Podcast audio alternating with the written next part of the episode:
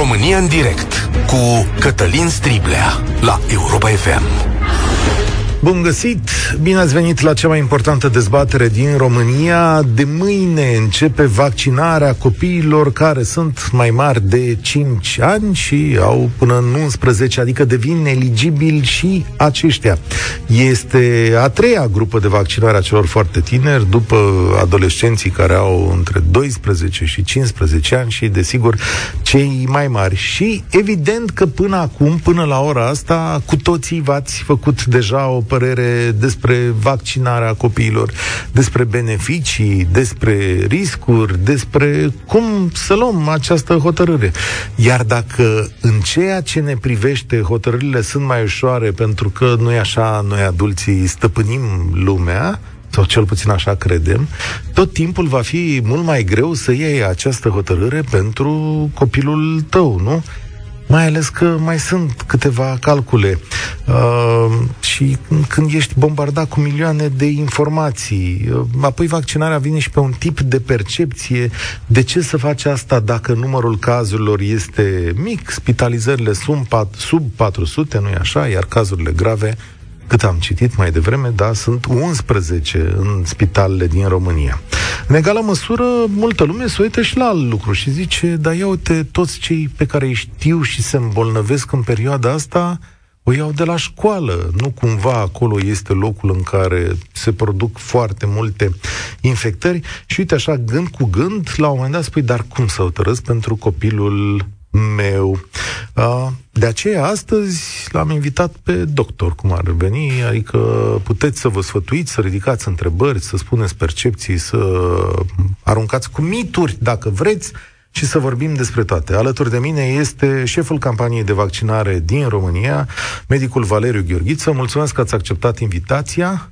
Mulțumesc și eu pentru invitație, salut și pe dumneavoastră și ascultătorii noștri. Să știți că astăzi, uh, chiar așa zic, l-am chemat pe medicul Valeriu Gheorghiță, mai puțin pe șeful campaniei de vaccinare. Aveți... Uh, eu vă mulțumesc pentru acest știu, lucru. Știu că vă e dor. Uh, poate vă întreb și asta. Mai, mai vă e dor de spital? Vreți să vă întoarceți? Vreți să... Cu siguranță că da. mi este dor și de activitatea clinică și de activitatea didactică. Uh, pot să vă spun că din 1 octombrie am reînceput activitatea de gărzi în spital da? și de asemenea săptămânal uh, merg și discut împreună cu colegii mei mai tineri, cu medicii rezidenți, uh, discutăm cazurile importante de pe secție, facem vizita, deci practic am început printre picături, să spun așa, și partea medicală. Pas cu pas vă întoarceți la spital, pare. Îmi doresc foarte mult. Am înțeles. Uh, dați-mi voi înainte de a vă întreba eu să lansez și uh, întrebările către public, adică să stabilim un pic cadrul acestei uh, discuții și uh, imediat trecem și la dialog. Știți, tipicul acestor emisiuni, eu îi adresez două întrebări doctorului uh, Valeriu Gheorghiță, iar voi puteți să sunați să veniți cu completările, nelămuririle și întrebările voastre. Așadar, astăzi, 0372 069599. Îl repet eu ca să se audă în toată țara pe la toate centrele de vaccinare. 0372069599. Vă veți vaccina copiii, și aici nu mă refer, știți voi, doar la 5-11 ani, discuția e liberă pentru toate categoriile, că până la urmă sunt vaccinați în proporție de 20%. Când luați decizia asta, cum hotărâți, oameni buni? Care, ce cântăriți? Care sunt argumentele pro și contra? Vă mai spun un lucru. Ministrul Sănătății, domnul Rafila, a zis așa, domnule, de data asta se îmbolnăvește toată lumea. E o teorie care circulă că o să ne îmbolnăvim cu toții. Ce ziceți că e mai bine? Îi lăsăm să se imunizeze natural sau prin vaccinare? Și da, puteți să ne povestiți și cum e la voi la școală, da? Câte îmbolnăviri sunt, câți vaccinați sunt, chiar sunt curios să văd cum arată România. Domnule Gheorghiță, uite, întrebarea asta plecând de la doctorul Rafila. Deci, a zis, domnule, e imposibil să mai scăpați.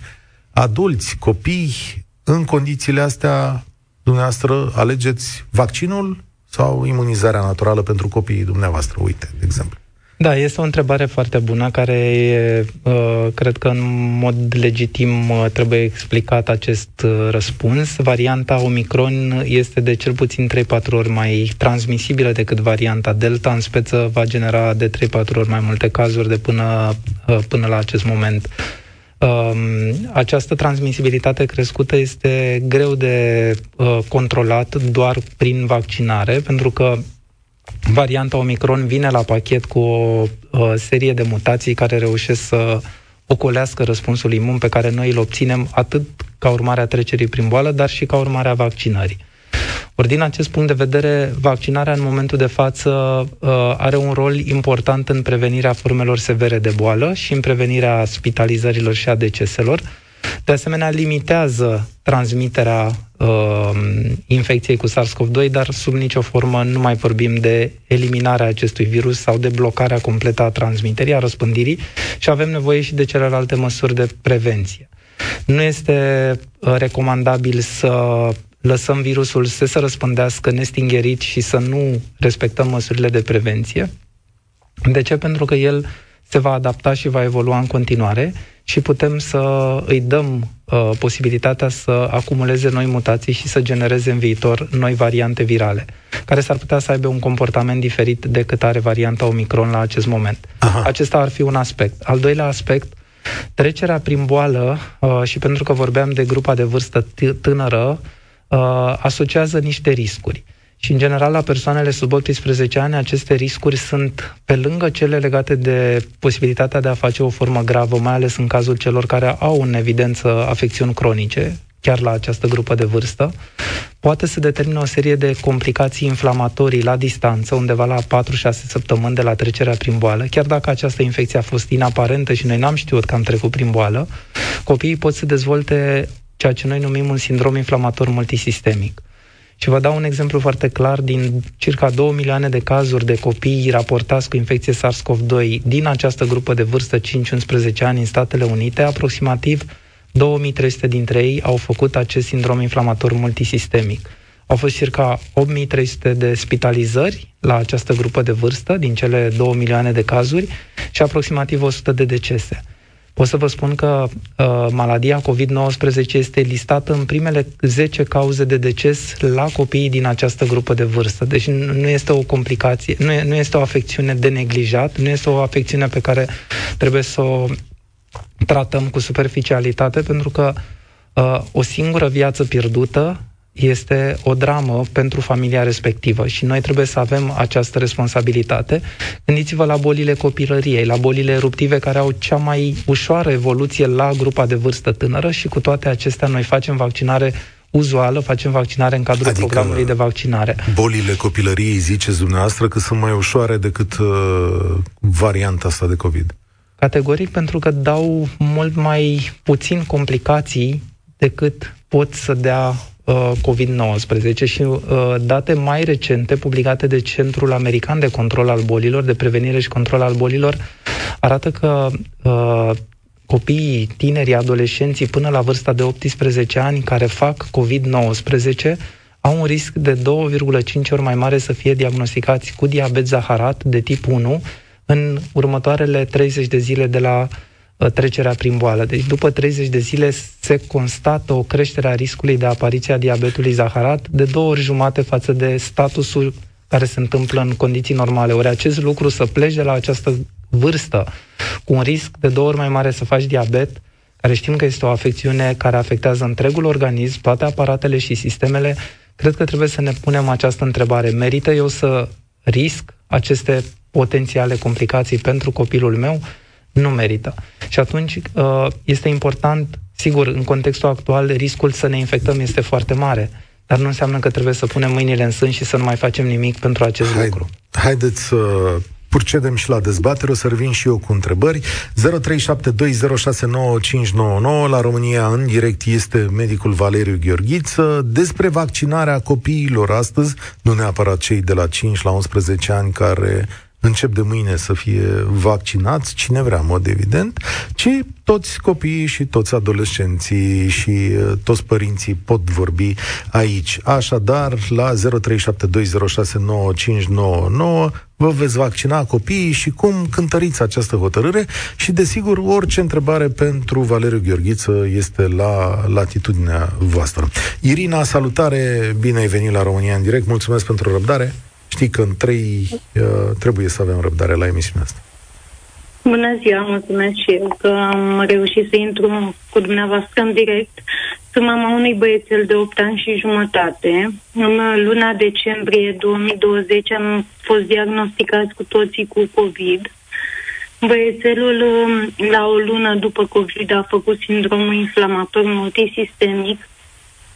Între timp, ne-am, uh, vaccin, ne-am și vaccinat noi adulții. La el acum uh, aș vrea să-l vaccinez pentru că eu cred în evoluția medicinei, însă am emoții cu privire la acest aspect, adică a faptului că el a avut sindrom inflamator și inclusiv în acest moment el are anticorpi destul de mulți.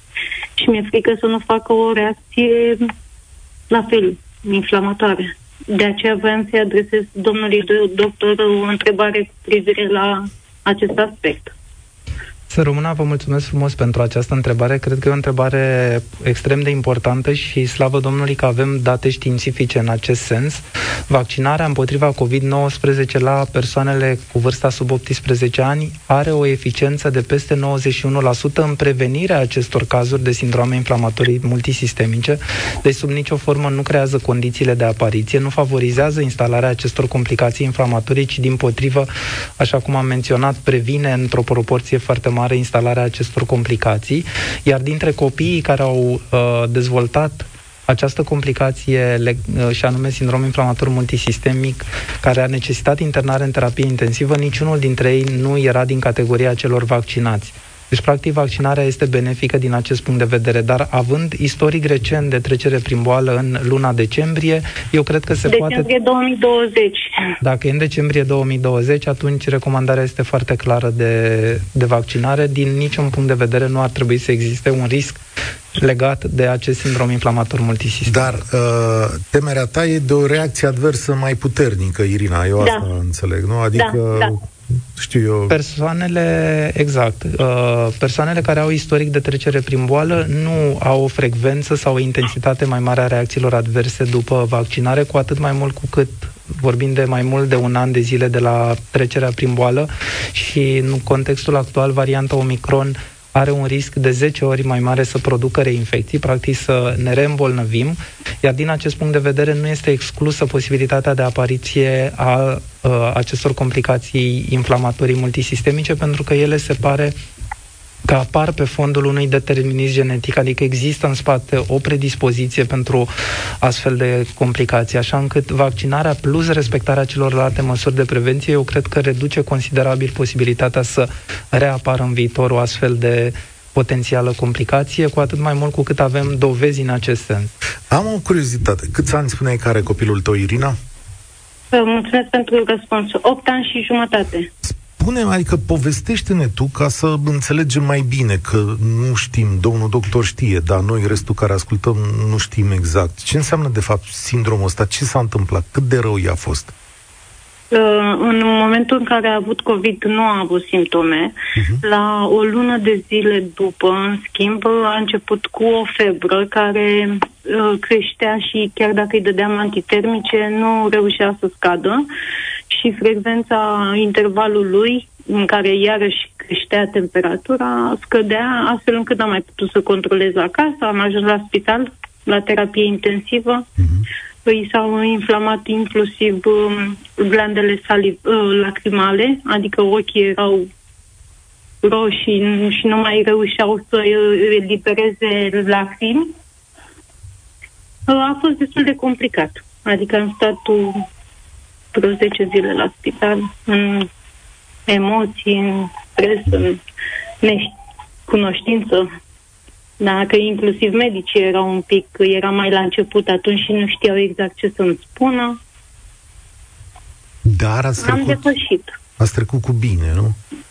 da, de, chestiunea, da. de chestiunea asta. Vă doresc uh, sănătate și uh, să aveți putere pe, pe mai departe. Mulțumesc tare mult, uh, Irina. Emisiunea asta e și pe Facebook, sigur că Facebook este raiul comentariilor, acum uh, vă dați seama. Da, uite, observație, zice, domnule, da, de ce m-aș vaccina dacă și cei vaccinați fac boala, că 90% dintre ei sunt infectați. Mă rog, treceți peste uh, acuratețea calculelor. Dar e clar că multă lume care are diverse grade de vaccinare are și, și boala. Dacă uh, ne uităm strict la acest obiectiv, să mă vaccinez ca să nu mă infectez, atunci, sigur, este întrebarea este complet legitimă. Însă, dacă mă uit la obiectivul cel mai important al vaccinării și anume să nu ajung să fac forme grave, să nu ajung în spital sau mai rău, să nu-mi pierd viața eu sau cei dragi, atunci categoric nu sunt dubii legate de beneficiile și de importanța vaccinării.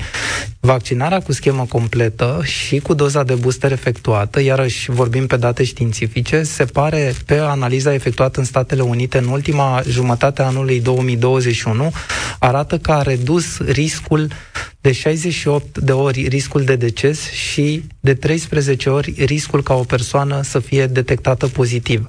Deci cam acestea sunt datele unei persoane care este vaccinată complet, are și doza de booster efectuată, comparativ cu persoane nevaccinate. Un risc considerabil mai mic de deces și un risc mic de a deveni pozitiv. Dar sigur acest risc nu este zero. Iar dacă gândim în termen de risc zero, nimeni nu poate să ne ofere aceste aceste certitudini.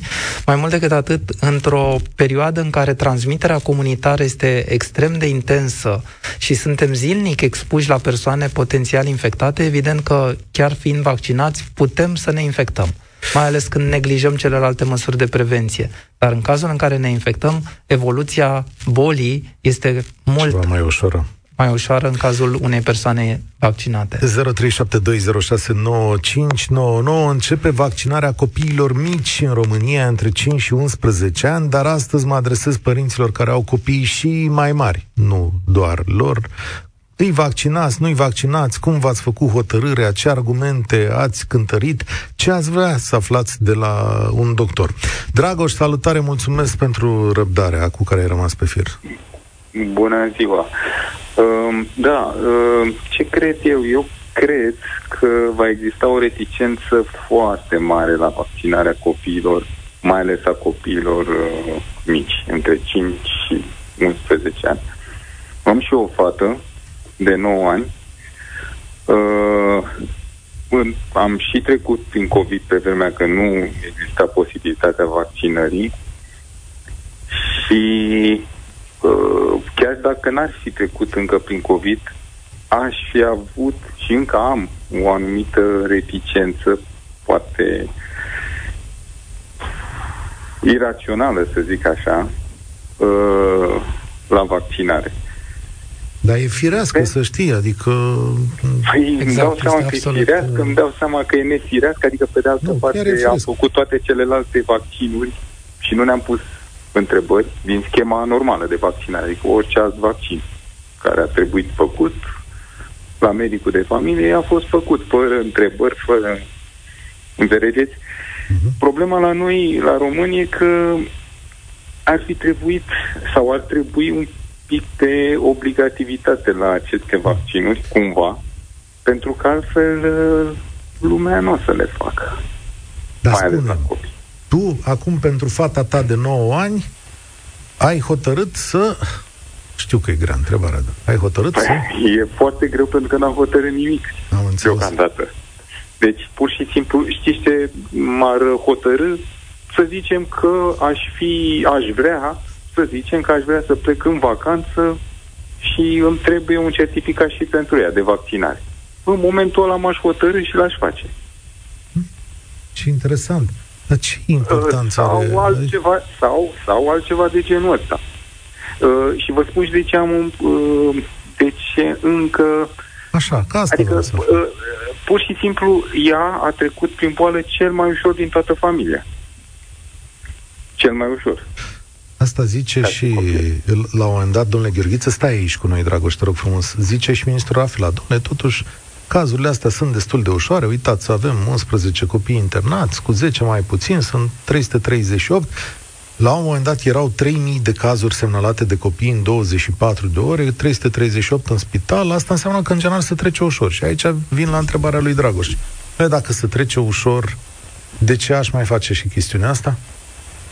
Tocmai ce am uh, spus că există, pe lângă complicațiile imediate ale bolii, adică mhm. riscul să faci o formă gravă, Uh, care categoric la această grupă de vârstă este un risc foarte mic, uh, mai ales la un copil sănătos care nu are afecțiuni cronice, există totuși aceste potențiale complicații la distanță, cum, ar, cum a fost mm. cazul de mai devreme cu acest risc de sindrom inflamator multisistemic, iar frecvența lui, ca să înțelegem, este de un caz la circa 1500 de persoane care trec prin infecția cu SARS-CoV-2 la această grupă de vârstă. Adică e un risc mare, asta îmi spuneți. Este un risc mare, pentru că oamenii se tem, mai ales la tineri și la uh, copii, de riscul de miocardită. La grupa de vârstă 5-11 ani, din peste 35 de milioane de doze de vaccin administrate în Statele Unite, rata de apariție a miocarditei a fost de două cazuri la un milion de persoane vaccinate din această grupă de vârstă, 5-11 ani. Cazurile fiind foarte ușoare, copiii au fost uh, spitalizați câteva zile, în toate cazurile recuperarea a fost completă, iar aici avem date că nu există sechele pe termen lung după această miocardită post-vaccinală, care, repet, este extrem de rară. În condițiile în care miocardita prin COVID, la aceeași grupă de vârstă, de pildă la cei sub 18 ani, are o frecvență de circa un caz la 1600 de copii care trec prin boală. Adică deci faci mai curând o... miocardită dacă te îmbolnăvești de COVID decât exact. dacă faci vaccin? Asta am vrut să și spun în final, că dacă luăm decizia să nu vaccinezi copilul ca să nu facă miocardită, riscul să facă totuși infecția cu SARS-CoV-2 și implicit miocardită secundară este mult mai mare, este de departe mult mai mare. Și atunci eu trebuie să mă gândesc în felul următor. Decizia de a nu vaccina copilul nu înseamnă zero riscuri pentru copilul meu. Înseamnă că mi-asum riscul să treacă prin boală, chiar dacă face o formă inaparentă clinic sau o formă ușoară, fără complicații. Uh-huh. A, trebuie, trebuie să am în calcul și în, în minte și aceste date științifice care ele provin din viața reală. Dacă pentru noi sunt sau nu sunt relevante, dacă eu consider că acest risc este mai mic sau mai mare, sigur că ne asumăm cu toții și, uh, și mergem mai departe. Dar cred că e de menționat faptul că cel mai important este să beneficieze de vaccinare acei copii care sunt în evidență cu afecțiuni cronice și care au și un risc mai mare să dezvolte o formă gravă de COVID-19, să ajungă în spital și chiar cu anumite uh, complicații, unele poate chiar incompatibile cu, cu supraviețuirea. Desigur că aici intervin și celelalte beneficii pentru persoanele, pentru copiii sănătoși. Dar din acest punct de vedere, lucrurile sunt foarte clare, beneficiile depășesc cu mult eventualele riscuri ale vaccinului și trebuie tot timpul să ne uităm în contextul actual pandemic la riscurile bolii și riscul trecerii prin boală, respectiv la vaccinare și riscurile ei. Dragoș, uh, la Corect. voi la școală care e, care e situația? Adică aveți îmbolnăviri la școală? Se întâmplă? Păi s-au întâmplat, da, s-au întâmplat câteva îmbolnăviri. Au fost și profesori care s-au îmbolnăvit pe parcursul anului. Mm-hmm. Au fost și copii care s-au îmbolnăvit. Acum, în uh, da. valul ăsta de Omicron? Da, te rog, spune că te-am întrebat. În momentul ăsta mm, nu știu nici, nu știu de copii care, dar nu, chiar nu știu. Nu știu de copii în clasă, în clasa fetei mele care s-au, uh, s-au îmbolnăvit. E posibil să fie. E posibil chiar să fi fost uh, pur și simplu fără simptome. Fata mea, de exemplu, a avut un singur simptom. N-a avut miros câteva zile. Atât. În timp ce noi ceilalți eram destul de rău. Nu foarte rău, dar... Uh, deci v-am zis, trebuie foarte mult lucrat la comunicare pentru că chiar și printre cei care s-au vaccinat, oamenii maturi, să zic, uh, există oarecare reticență în privința vaccinării copiilor. Aici, deci trebuie mult lucrat la comunicare. Mă spune, și la obligativitate, spune. Nu cred că e cazul în acest moment. Poate nu e cazul, păi tocmai asta zic. O fi da. cazul, nu o fi cazul, nu știu, dar fără... Adică, bine, cu mici de exemplu, na, plecarea undeva într-o vacanță, dacă e cerută, na, ce să da. facem? Nu, autoritățile române au anunțat că uh, certificatul uh, COVID verde, cum o fi, nu e nu mai e o necesitate în țara asta, așa o fi, asta a zis domnul ministru Rafila, deci deocamdată rămâne cum s-a stabilit politic, o decizie politică. Uh, mulțumesc tare mult, Dragoș. Sunteți de acord cu decizia asta politică? Uh, eu cred că în momentul actual, evident că certificatul uh, digital, certificatul verde, COVID, cum îl numim, are un, trebuie să-i redefinim scopul. Scopul lui, uh, în opinia mea și a multor experți din Europa, ar fi acela de a limita, de a preveni formele grave de îmbolnăvire și mai puțin răspândirea infecției. Tocmai de aceea certificatul COVID în momentul de față ar trebui redefinit și uh, permise doar două categorii de uh, informații, și anume istoricul de trecere prin boală sau istoricul de vaccinare și nu testarea. Pentru că testarea ne asigură că persoana care participă la un eveniment, de pildă, nu e infectată, deci nu are risc să transmită, dar în, în același timp este susceptibilă să se infecteze și în cazul în care are factor de risc poate dezvolta forme grave. De asta foarte multe țări europene scot această componentă de testare din certificatul COVID și permit doar trecerea prin boală sau vaccinarea. Deci, dacă lăsăm forma lui inițială, practic, oamenii au dreptate. Nu, nu ne mai ajută pentru că uh, el nu e un instrument care în momentul de față să limiteze răspândirea bolii, ci este un instrument pe care eventual l-am putea folosi să limităm formele grave de boală și spitalizările și să evităm presiunea enormă pe sistemul medical. Pentru că în momentul acesta cred că trebuie găsite aceste soluții care să limiteze foarte mult răspândirea și infectarea oamenilor, pentru că o mare problemă în valul acesta, în valul 5, cauzat de Omicron, este absenteismul de la locul de muncă. Sunt focare mari de infecții în spitale, în diverse corporații, în diverse uh, locuri de muncă, operatori economici și așa mai departe, anumite activități considerate critice, esențiale, ori asta s-ar putea să creeze o mare, mare problemă în ceea ce privește activitatea uh, socială, economică, profesională și, uh, și de aici toate consecințele care derivă. Laura, salutare, ești la România în direct despre vaccinarea copiilor astăzi. Ce cântărești, cum oh. cântărești? Bună ziua! Uh, vreau să spun doar că sunt Laura din București, am un băiat de 12 ani și jumătate, vaccinat în, la ora 8 dimineața în ziua în care am plinit 12 ani și la câteva zile după ce s-a dat drumul la această categorie de vârstă. Practic abia am așteptat și să împlinească 12 ani uh, și uh, să fie posibilă vaccinarea. Nu, nu mi-am pus niciodată problema de siguranță a vaccinului. Uh, pot să spun că nu mi-am imaginat vreodată că vaccinul e ca și cum se un glob de sticlă pe cap și gata, nu mai intră niciun virus respirator pe nas, deci n-am avut așteptarea aceasta. Dar simt Iar un dar meu... venind aici. Așa, după tot expozeul nu. ăsta, simt un dar. Nu e niciun dar, că știi, nu? vorba spune că ce e înainte unui dar, uh, întotdeauna e bullshit. Nu, la mine nu e niciun dar. Uh-huh. Pot doar să spun că copilul meu știe că l-am vaccinat uh, pentru cei din jur. N-am vrut niciodată să fie speriat de COVID, n-am vrut să-i creez panic. I-am spus că, în mod evident, el, dacă va, va lua acest virus, va face o formă foarte ușoară, trebuie să fie liniștit și să respecte măsurile, dar se vaccinează pentru ceilalți. Pentru că este modul în care eu vreau să-mi cresc copilul ce te-a hotărât? Adică atunci când ai cântărit între argumentele științifice, cum ar veni, că așa cântărim. Nu ne uităm cu toții, suntem bombardați de informații, să vorbește de miocardită, să vorbește de... să vorbește. E clar că nu există studii de lungă durată asupra acestui vaccin, nu sunt grupe imense de copii studiate. Cum ai cântărit? Eu cred că sunt deja grupe imense de copii care au trecut prin vaccin.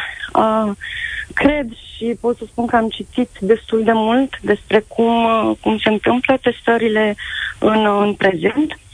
Despre ce înseamnă siguranță, mai cred că momentan uh, medicina combinată cu cantitate extrem de mare de informații care poate fi procesată computerizat oferă o viteză nemai întâlnită în medicină spre beneficiul nostru, al tuturor.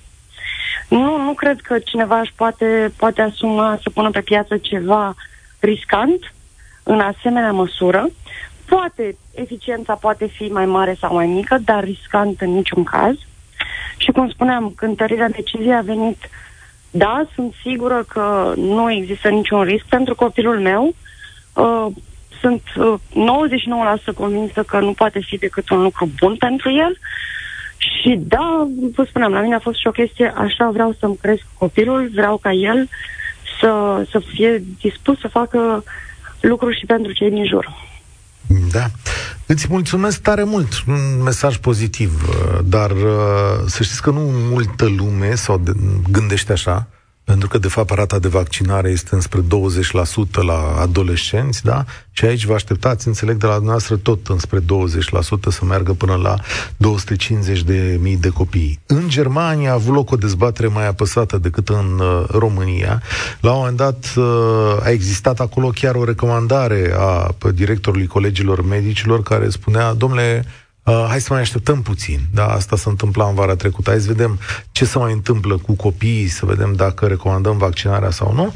Iar unul dintre medicii care vorbea la data respectivă spunea așa, sunt în perioada de dezvoltare fizică și hormonală copiii și încă nu se cunosc toate efectele vaccinului. Sigur, asta declarație care a fost auzită de multă lume. Și era o, nu neapărat o recomandare la nevaccinare, dar o recomandare la scepticism. Este adevărat, au fost în uh, aceste luni uh, anumite declarații care, uh, mă rog, nu-mi dau seama pe ce au fost fundamentate științific, mai degrabă pe uh, inexistența anumitor informații și exact cum uh, spuneați dumneavoastră, practic ele au uh, crescut gradul de neîncredere, din păcate, mai ales când informațiile provin totuși de la uh, oameni care au un nivel de expertiză în spate și un uh, prestigiu profesional. Însă, trebuie să înțelegem că la acest moment suntem totuși la mai bine de un an de la debutul campaniilor de vaccinare. Mai mult de jumătate din populația Pământului a primit cel puțin o doză de vaccin. Sunt miliarde de doze administrate în momentul de față.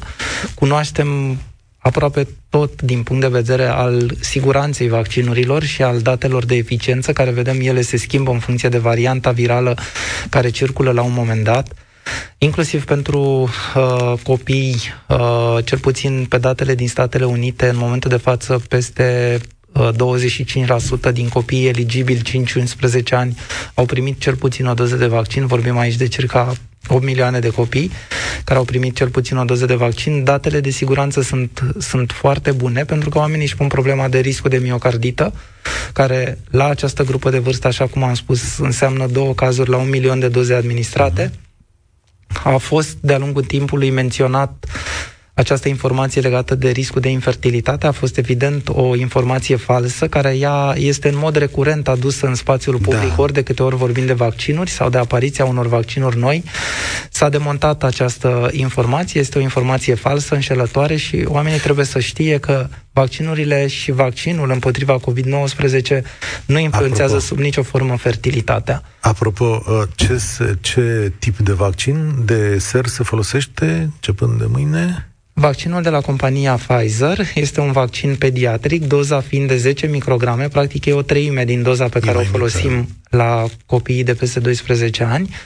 Uh, trebuie să înțelegem că schema de vaccinare constă tot în două doze, administrate la interval de 3 săptămâni. Uh, este importantă prezența părinților sau a reprezentanților legali împreună cu copiii pentru acordarea consimțământului informații pentru efectuarea triajului medical. Altfel, procedura de vaccinare este similară cu ceea ce știm până la acest moment. Se așteaptă după vaccinare timp de 15 minute în perioada de post-vaccinare pentru monitorizare și aș vrea să spun că sunt uh, 231 de cabinete de vaccinare active la acest moment și peste 2000, uh, peste uh, 3400 uh, de programări deja efectuate okay. în această perioadă. Ionela, salutare, ești la România în direct. Cântărim vaccinarea copiilor, cum procedezi? Bună ziua, mulțumesc pentru intervenție. Vreau să vă spun că am cântărit vaccinarea, am trei fete și sunt pro-vaccinare. Pe cele mari le-am vaccinat uh, a doua doză Pfizer pe 22 iulie. Uh, și vă spun și de ce, pentru că în noiembrie 2020 am avut COVID, inclusiv fetele, cred că și cea mică, nu știu sigur, dar cea mare sigur a avut și a avut uh, o formă ușoară, dar pe o durată mare, cel puțin șase uh, săptămâni. Și simptome care era ușoară, nu de dus la spital, dar nu s-au remis timp de șase săptămâni. Așa. um, o secundă, că vreau două... să înțeleg mai bine. Adică era și pozitivă în astea șase săptămâni sau erau doar simptomele? Știu că la 10 zile după ce au apărut primele simptome a fost pozitivă. Atunci a considerat medicul de familie de atunci că trebuie să trimită să verifice într-adevăr dacă e COVID pozitivă. și ea. Eu okay. fusesem uh, în privat să mă testez și eram pozitivă, ea fiind uh, atunci oricum în online, fiind oricum în uh, carantină cu mine, în izolare, nu era niciun risc. Mm-hmm. Uh, dar oricum, faptul că avea niște simptome ușoare care nu s-au remis, uh, au determinat medicul de familie să cheme salvarea atunci, în noiembrie 2020. Am fost pozitivă, până pe la jumătatea lui decembrie, fata tot a fost cu, fără gust, fără miros, cu subfebrilități, în fine. La o lună jumătate după ce s-au remis aceste simptome, a fost diagnosticată cu diabet tipul 1. Atunci avea 14 ani și mă tot rugam la Dumnezeu să se facă odată, să se dea drumul să, să uh, putem să vaccinăm și copiii ceilalți mai mici, pentru că mi-era foarte teamă, noi neavând diabet în familie, să nu sufere și celelalte două fete mai mici de diabet după COVID. Uh, deocamdată, decât cea mare, slavă Domnului, are diabet, dar uh, pe 22 ianuarie s-au făcut șase luni de când le-am vaccinat. Uh, mai pot să le vaccinez pe cele mari 14 și 15 ani. Adică booster. Și a doua, adică, da, booster. Stai, ele. stai așa să răspundă ca să avem răspunsurile bine structurate. Sărut mâna. În, în momentul de față, sigur, în România se permite vaccinarea cu doza de booster la persoanele de peste 12 ani care au cel puțin 4 luni. Deci, în cazul fetelor dumneavoastră, pot să beneficieze de vaccinare. Am observat că recent și în Statele Unite s-a demarat această uh, administrare a dozei de booster la persoane de peste 12 ani. Deci, practic, la acest moment, fără nicio problemă, puteți să mergeți să, să le vaccinați. Așa, iar a doua întrebare, mulțumesc, a doua întrebare este pe cea de șapte ani și două luni. Uh, pe 20 ianuarie a avut ultima, ultimul antibiotic, ultima pastilă de antibiotic pentru o răceală, o pneumonie ușoară, dar a trebuit totuși uh, cu antibiotic tratată. Uh, de pe 20 până acum sunt 5 zile. Ce fac? Când îi fac vaccinul anticovid? Este important să avem în jur de două săptămâni de la un episod de infecție respiratorie, însă pentru noi uh, cel mai important lucru este ca la momentul prezentării la vaccinare să nu aibă semne de boală activă, adică copilul să nu prezinte febră. Altfel, uh, semnele unei uh, răceli ușoare, că îți curge nasul sau să te doare gâtul, nu sunt contraindicații pentru vaccinare. Sunt importante aceste semne de infecții respiratorii severe, cu febră, așa cum am menționat. Deci, în cazul uh, fetei cred că se mai poate temporiza uh, circa 90 zile și ulterior puteți să vă adresați pentru vaccinare. Uh, și după ce îi fac vaccinul, ea fiind mai micuță, neavând uh, tare, neavând boli, uh, o monitorizez, precum pe cele mari, două, trei zile, ca după celelalte vaccinuri? În, uh, în centru de vaccinare va fi supravegheată 15 minute. Este posibil ca după vaccinare, la locul de administrare, să simtă o jenă locală, o durere locală. E posibil chiar să se umfle la locul de administrare sau să se înroșească. Și în anumite cazuri, copiii pot, ca și adulții, pot să dezvolte febră, dureri musculare, dureri de cap, o stare de oboseală care sunt pasagere și în câteva zile, una, două zile, ele sunt autolimitate, adică trec. Uh, sigur că trebuie să, să existe o minimă monitorizare a lor, de văzut dacă fac sau nu temperatură, însă nu se recomandă administrarea unor tratamente preventive înainte de vaccinare sau după vaccinare atunci când copilul nu are semne uh, după vaccinare. Mulțumesc. Mulțumesc. Și eu la fel le-am uh, spus fetelor că fac vaccinul pentru cei din jurul lor, pentru ca acest virus să nu se dezvolte, să nu capete mutații și să fie valabile aceste vaccinuri cât mai mult timp și la cât mai multe persoane. Pentru bunicilor, pentru mătușile lor, pentru toți cei din jurul lor pe care îi avem dragi. Mulțumesc tare mult, uh, Ionela. Încercăm să mai luăm câteva telefoane. O să sărim peste ora 14 cu această emisiune. Uh, la România în direct astăzi cu Valeriu Gheorghiță. Mâine începe vaccinarea copiilor mici în România. Orice curiozități, întrebări, opinii despre cum ar trebui să procedăm cu copiii noștri sunt așteptate astăzi la 0372069599, fie că dumneavoastră credeți sau nu în vaccinare. Camelia, salutare, ești la România în direct. Bună, Cătălin, bună ziua, domnule doctor. Um, fica mea urmează să împlinească 11 ani în februarie, la început de februarie. În octombrie am avut primul episod de COVID confirmat laborator. Așa, vreau să specific că atât eu cât și soțul meu suntem vaccinați. Lucrăm cu colegii dumneavoastră, domnule Gheorghiță, din lumea medicală, ca atare credem în tot ce înseamnă vaccinuri, chiar dacă nici dumneavoastră, nici colegii în momentul ăsta nu puteți uh, defini foarte clar uh, uh, virusul. Bun, deci, prima infecție în octombrie, a doua infecție confirmată la fel în ianuarie. C- întrebarea mea este când o pot vaccina pe ea, având în vedere faptul că în 24 februarie avem programat vaccinul anti-HPV. Uh, și vreau să vă specific, ați spus la mai devreme, domnule Striblea, o întrebare referitoare la cum arată lucrurile în școală. Uh-huh.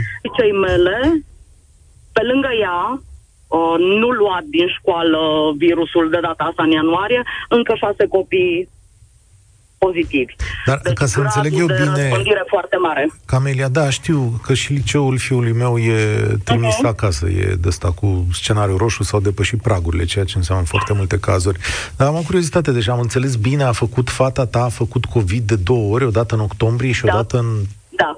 O dată în uh, ianuarie? A fost surpriza, surpriza surprizelor. Sănătoasă din punct de vedere clinic, fără patologii preexistente, fără probleme grave de sănătate, pentru că a fost o întreagă discuție cu colegii de la DSP și, uh, legat de al doilea simptome, diagnostic. Dar cu simptome la, prima, uh, la primul episod uh, bănuim că a fost varianta Delta, uh-huh. uh, vreo patru zile de frisoane, dureri de cap, uh, greutate în concentrare, dar a trecut ușor. Iar acum, în ianuarie, bănuim la fel că a fost Omicron, nu știm secvențiere, nu nimic, doar că au venit cu valurile aferente, uh, mult mai ușor. Uh, nas înfundat. Uh, da.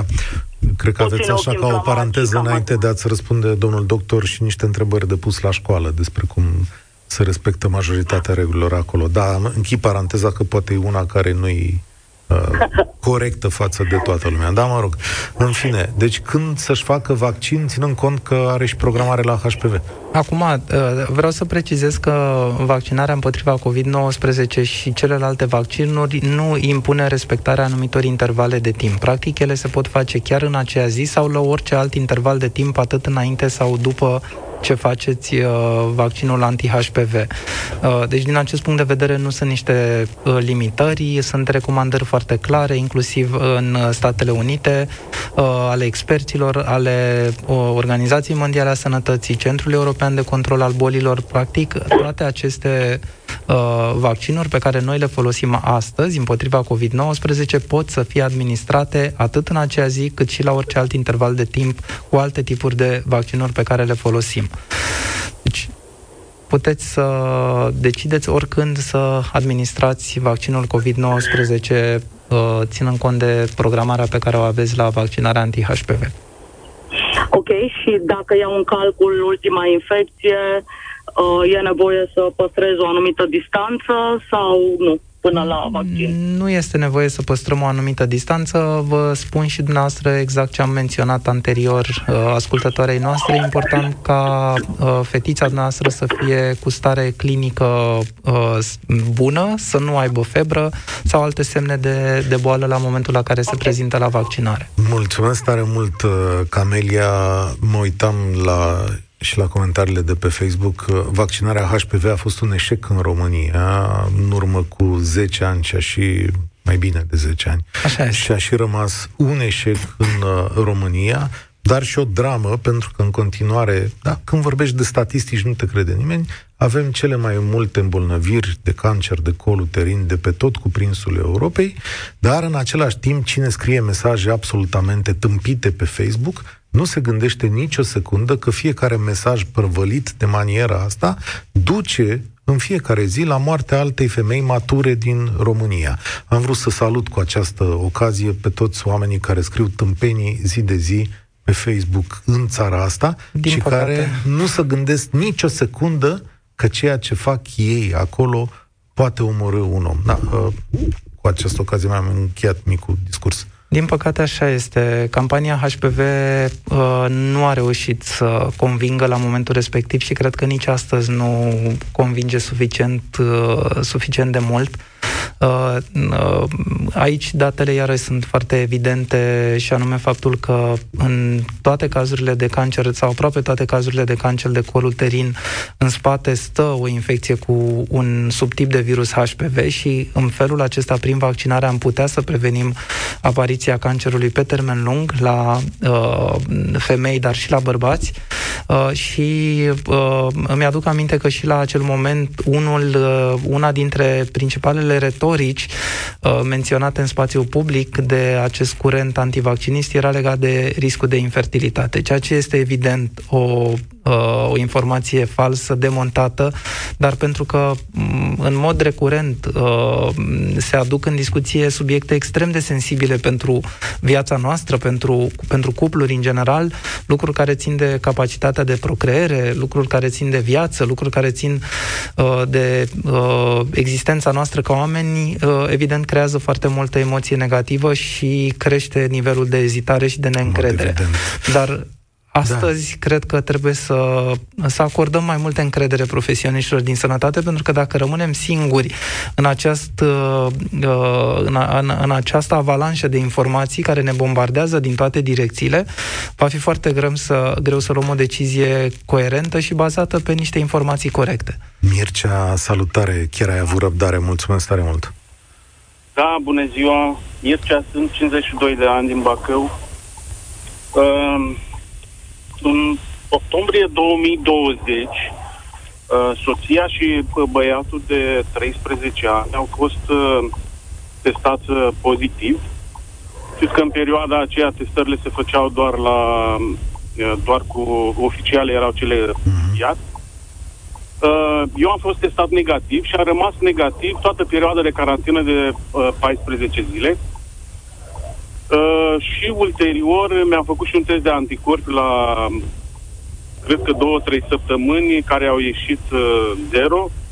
Asta însemnând că nici nu am trecut prin boală în cazul în care, să zicem așa, testul PCR ar fi fost uh, fals pozitiv și așa mai departe. Deci probabil sunt unul din uh, cazurile care uh, uh, cred că sistemul imunitar a reușit să uh, deturneze virusul.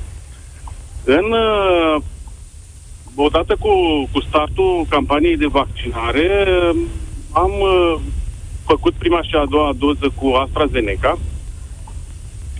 Și în continuare uh, ceea ce aș vrea să să menționez este faptul că și aș vrea aici să-l întreb pe domnul doctor Gheorghiță. De ce în continuare nu se uh, permite să se facă boosterul cu AstraZeneca pentru cei care doresc.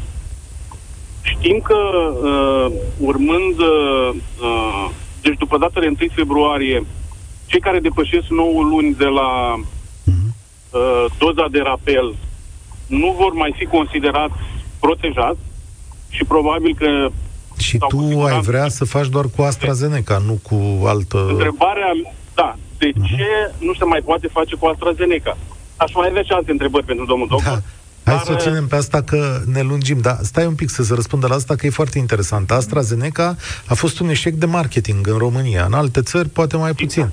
Dar în România sperietura a fost mare, Asta e... A fost mare. Din, din câte știu eu, cred că statul român nici nu mai are doze de AstraZeneca pe aici. Mai avem da. Uh, până în 25.000 de doze în momentul de față în stoc, dar răspunsul la întrebarea domnului uh, ascultătorului nostru este unul foarte simplu. Vaccinul de la compania AstraZeneca nu a obținut autorizare pentru administrarea dozei booster de la Agenția Europeană a Medicamentului și nu a obținut autorizare pentru că nu au depus studii în acest sens la age- această agenție, în sensul că nu s-a verificat nici eficacia eficacitatea și nici siguranța unei doze uh, de booster cu același tip de vaccin. Însă, datele uh, științifice ne aduc în situația în care să estimăm că o doză de booster cu AstraZeneca la o persoană care a mai primit încă două doze de AstraZeneca foarte probabil că nu ar fi asociată cu un nivel crescut al anticorpilor, pentru că, fiind un vaccin care conține un vector viral, adică un adenovirus, după fiecare înțepătură, după fiecare administrare,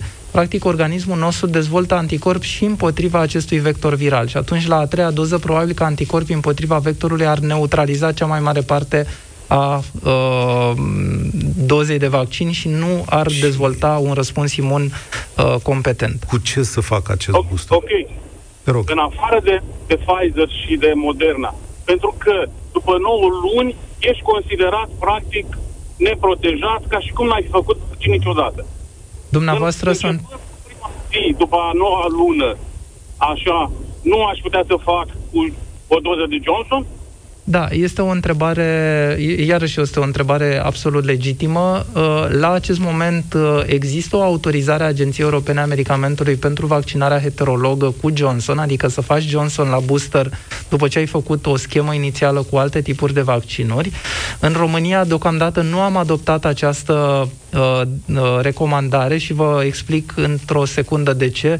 Pentru că datele științifice arată că răspunsul imun în anticorpi este mai slab decât dacă facem boosterul cu uh, un vaccin pe bază de ARN mesager, iar în condițiile acestei variante virale Omicron, care vedem reușește să ocolească răspunsul imun, noi am considerat că este important ca populația să fie bine protejată și este cât se poate de evident că la booster un vaccin pe bază de ARN mesager oferă un răspuns imun uh, de o calitate Dar... mai, uh, mai ridicată. Deci acestea sunt uh, sunt motivele pentru care se, sunt astfel de recomandări în, în momentul de față în România și pot să vă spun că ele concordă cu tot ceea ce se întâmplă la nivelul țărilor europene. Nu, nu suntem ieșiți din, uh, din recomandările țărilor europene, chiar dacă, repet, vaccinul de la Johnson are autorizare din partea Agenției Europene să fie administrat ca doză booster heterolog.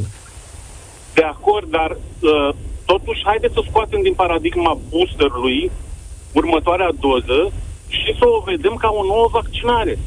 Asta era, asta era întrebarea mea către dumneavoastră. Da, este o întrebare, dar organismul nostru să știți că are memorie. El nu uită că ai făcut un vaccin în, ultim, în urmă cu șase luni sau cu nouă luni.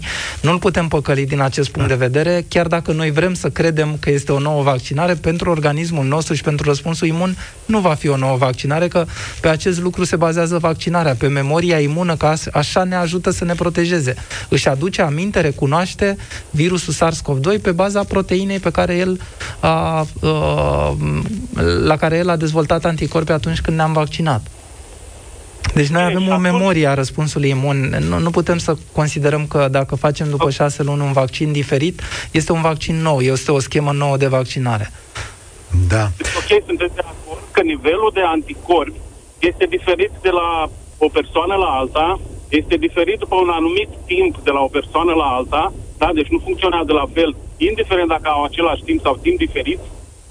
Întrebarea Aș... următoare era, sau Scurt. este, de ce nu se standardizează nivelul de anticorpi astfel încât să se testeze populația și să se, să se indice un nivel după care ești protejat, astfel încât să fie valabil o perioadă de timp, după care iar să-ți faci testul de anticorpi, astfel încât să funcționeze pentru toți cei care au trecut prin boală, care au făcut Mircea. vaccinurile scrie că... Am înțeles e... esența întrebării. Doctorul Gheorghiță va răspunde și vom încerca să luăm un ultim telefon, pentru că după asta ne lungim foarte tare. Dar întrebarea e foarte bună. Este foarte bună. Noi așteptăm această standardizare a metodelor de laborator pentru identificarea anticorpilor și stabilirea acelei, definirea acelei valori praga anticorpilor de la care să știm că o persoană într-adevăr este protejată.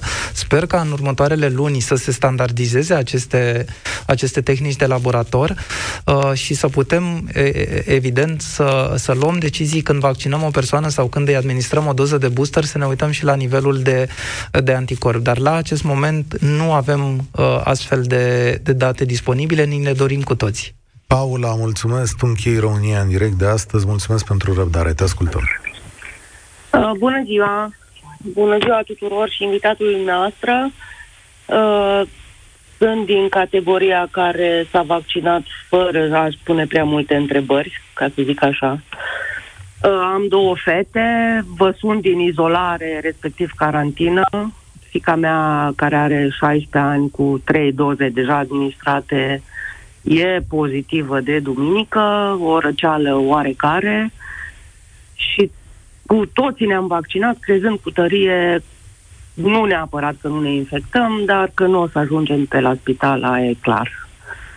Am crezut de la început că, mă rog, toată viața noastră se împarte, sau mă rog, se desfășoară din cauza că au existat pe lumea asta oameni mult mai deștepți decât noi, care au inventat tot felul, inclusiv vaccinul și cred cu tărie că nu am ajuns la spital nici eu, nici familia mea, nici copiii mei, pentru că ne-am vaccinat.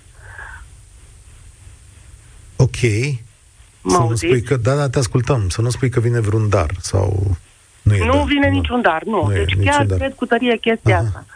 Uh, am avut o discuție apropo de, uh, mă rog, o grămadă de prieteni care s-au întrebat dar cine sunt eu să mă întreb? Am primit o grămadă de studii științifice, medicale.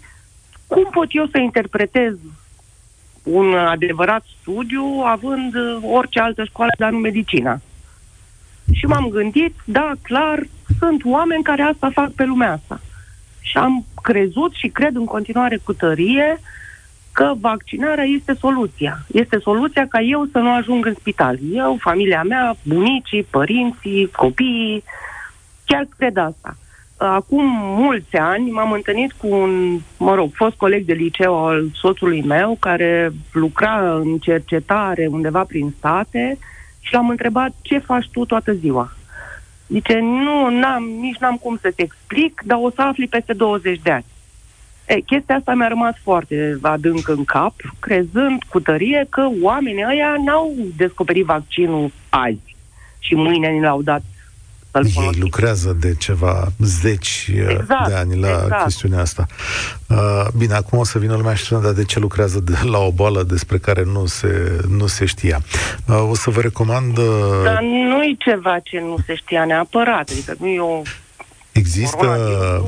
Există pe pagina de YouTube a Europa FM, mulțumesc tare mult, Paula, există pe pagina de YouTube a Europa FM un interviu, chiar și pe blogul meu, l-am pus un interviu cu unul dintre uh, biologii români care au lucrat la fabricarea sau la descoperirea vaccinului Johnson în Johnson și vi-l recomand cu uh, tărie pentru că veți afla de câți ani uh, lucrează, cum lucrează, cum arată mașinile care prepară vaccinurile, cum se separă adenovirusurile și cum muncesc de fapt oamenii ăștia acolo.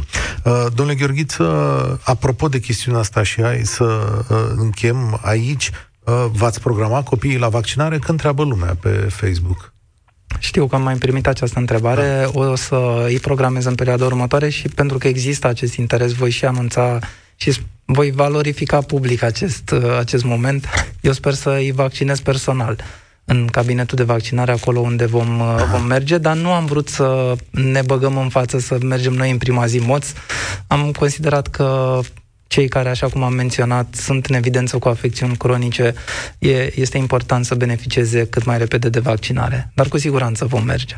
Ok, mulțumesc tare mult pentru întrebări, mulțumesc tare mult pentru contribuție. România în direct de astăzi se încheie aici. Vine Radu Constantinescu imediat, eu sunt Cătălin Striblea, spor la treabă. Participă la România în direct, de luni până joi, de la ora 13 și 15, la Europa FM.